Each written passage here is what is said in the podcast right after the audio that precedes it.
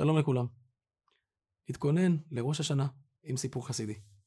מסופר לחסידי הבני יששכר, הרב צבי אלימלך מדינוב, שרצו פעם אחת קבוצת חסידים להגיע אליו, ולא היה להם כסף איך להגיע לרבי. חשבו מה לעשות, ונזכרו שיש להם בעיר עשיר אחד, סוחר גדול, שכבר הרבה שנים לא נפקד בילדים. פנו אליו, ושכנעו אותו להצטרף אליהם לנסיעה. אמרו לו, אין לך ילדים, אולי כדאי שתבוא איתנו. תיסע לרבי, תקבל ברכה, ככה יהיו לך ילדים. האיש העשיר שמע את העצה, והחליט לנסוע אל הרבי. כמובן, החסידים תפסו איתו טרמפ. הגיעו, כל אחד קיבל את ברכתו, האיש העשיר קיבל את ברכתו, החסידים קיבלו את ברכתם. כמובן, החסידים רצו מיד אחרי הברכה של הרבי אל המקווה להתכונן לקראת החג. כשהם חוזרים מהמקווה, הם פוגשים את האיש העשיר מסתובב בעיר, והולך על הגב שלו עם עגלה של תינוק. שאלו אותו, ככה אתה מתכונן לראש השנה?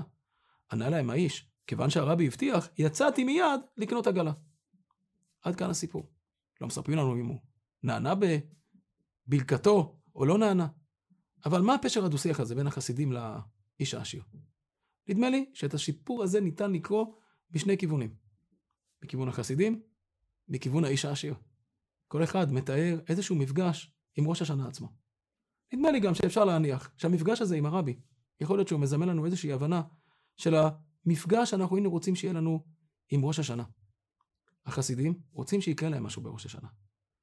הם רוצים להגיע לרבי ולהתברך, אבל באמת זה לא העיקר מבחינתם. ראש השנה זה יום שמסוגל להביא את האדם למצב אחר.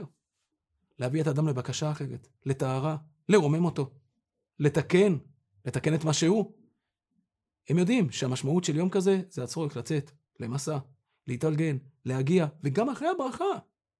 המסע לא נגמר. יש עדיין לעשות, תיקון גדול, הולכים למקווה. צריך להמשיך להתכונן. העשיר מצידו, ברגע שקיבל את מה שהוא רוצה, מפסיק את ההכנות. הבטיחו לו שיהיה לו ילד, נגמר הסיפור, בשביל זה הוא הגיע.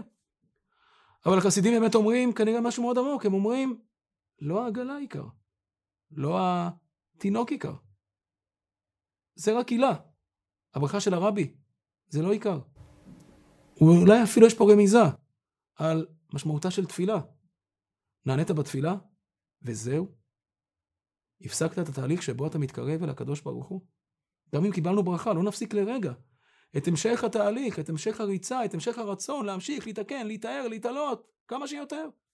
וממילא נפגשנו, אבל גם התפילה עצמה שהייתה ואולי נענתה יכולה להפוך להיות כלי ומכשיר להמשך ההתעלות והמשך ההתארות. אבל הסיפור מדגים לנו ומפגיש אותנו גם עם העולם של האיש העשיר. ובאמת, נראה שגם פה מונח איזשהו דימוי למה שאמור להתרחש בעומק בראש השנה. העשיר, אם נסתכל, ובואו נעבור רגע לתאר את הזווית שלו, מאמין, בטוח, בצורה פשוטה, שברגע שהוא קיבל את בלקתו, היה אצל הרבי והתברך, אין צורך לדאוג יותר. מה הוא צריך? רגע אחרי שהיית אצל הרבי ושמעת שיהיה טוב, אין מה לחשוש. יש פה איזושהי תמימות, שמאמינה שבעצם העובדה שהוא פגש את המקור של הברכה, הכל הכל הכל כבר מתוקן. הרי לא יכול להיות שהרבי הבטיח לי. מה עוד יכול להשתבש? ובואו באמת ננסה ללמוד מזה משהו על המפגש שלנו עם הקדוש ברוך הוא בראש השנה. כשאנחנו פוגשים את הקדוש ברוך הוא בראש השנה, איך אנחנו מתייחסים לרגע הזה שנכנסנו פנימה והיינו אצל המלך, והיה לנו איזה רגע ככה שיכולנו לבקש את כל הבקשות שלנו.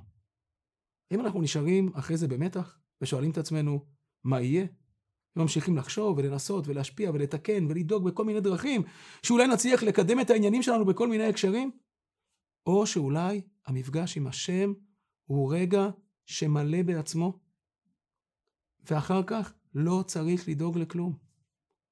ברור לנו שאחרי שהיינו שם, הכל יהיה בסדר. מה יכול להתקלקל? לכאורה, האיש העשיר יוצא פה, חושב על דברים קטנים.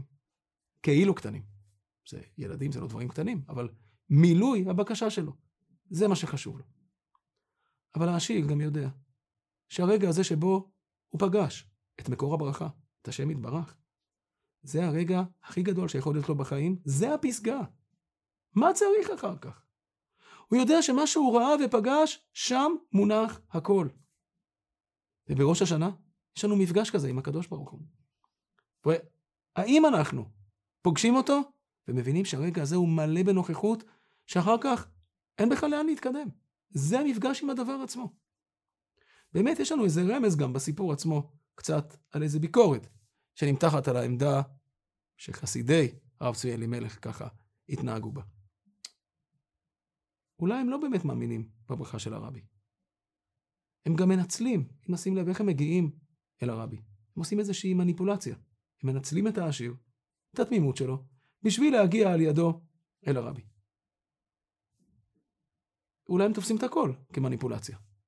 כלומר, הם מנצלים את העשיר. בסוף גם הרבי מבחינתם זה לא מטרה. ואולי גם ראש השנה. שוב, אם אנחנו צודקים בנמשל הזה, גם הוא לא מטרה. הם נמצאים באיזשהו מסע כזה. אל עצמם, להתרומם ולהתעלות ולהתקן ולהתקדם. אבל תוך כדי המסע הזה הם לא שמים לב שהם פגשו את הדבר עצמו. פגשו את הקדוש ברוך הוא. וברגע הזה, כיוון שאני כל כך עסוק בעצמי ובצורך שלי עוד ללכת למקווה ולהיטהר ולהתקן ולתקן, פספסתי את העובדה שכבר פגשתי את הכל. בעצם העובדה שהקדוש ברוך הוא האיר לי פנים, והייתי אצלו, והמלכתי, וביקשתי. ובאמת, אם נשים לב, אז הסיפור מספר לנו גם את הסיפור הפוך. מי ניצל את מי פה, בסופו של דבר? חסידים חושבים שהם ניצלו את העשיר. אבל מבחינת העשיר, ברוך השם, שיש חסידים שרוצים לנסוע אל הרבי, שנמצאים במחשבה הזאת שהם רוצים להתקדם, ולהתקדם רוחנית, ולתקן את עצמם. אם לא היו כאלה, כנראה שהשיר שלנו היה נשאר תקוע במקומו, מעולם, מעולם, מעולם לא היה פוגש את הרבי. ואולי גם הקדוש ברוך הוא משחק איתנו ככה. והוא בא ואומר, אני רוצה שתגיעו אליי, אני רוצה לפגוש אתכם, אני רוצה לתת לכם, אני רוצה שניפגש בראש השנה. איך אני אעשה את זה? והוא נוטע בנו באמת מחשבות על תיקון ועל תשובה ועל הרצון להתקדם ועל הצורך להיטהר ולהשתלם. וזה בסוף מביא אותנו אליו, כדי להיפגש אותו. כדי שהוא יוכל לתת לנו את הברכה שהוא רוצה לתת לנו, בצורה שלמה ומלאה. ובאותו רגע שהמפגש הזה קורה, אנחנו צריכים לפתוח את עצמנו אל הברכה הזאת, ולהבין שהנה, נפגשנו. והקדוש ברוך הוא כאן, ויותר מזה לא יכול להיות. והאמת שאנחנו גם קצת נוהגים ככה. אנחנו מאחלים, לשנה טובה תיכתב ותיחתם בערב.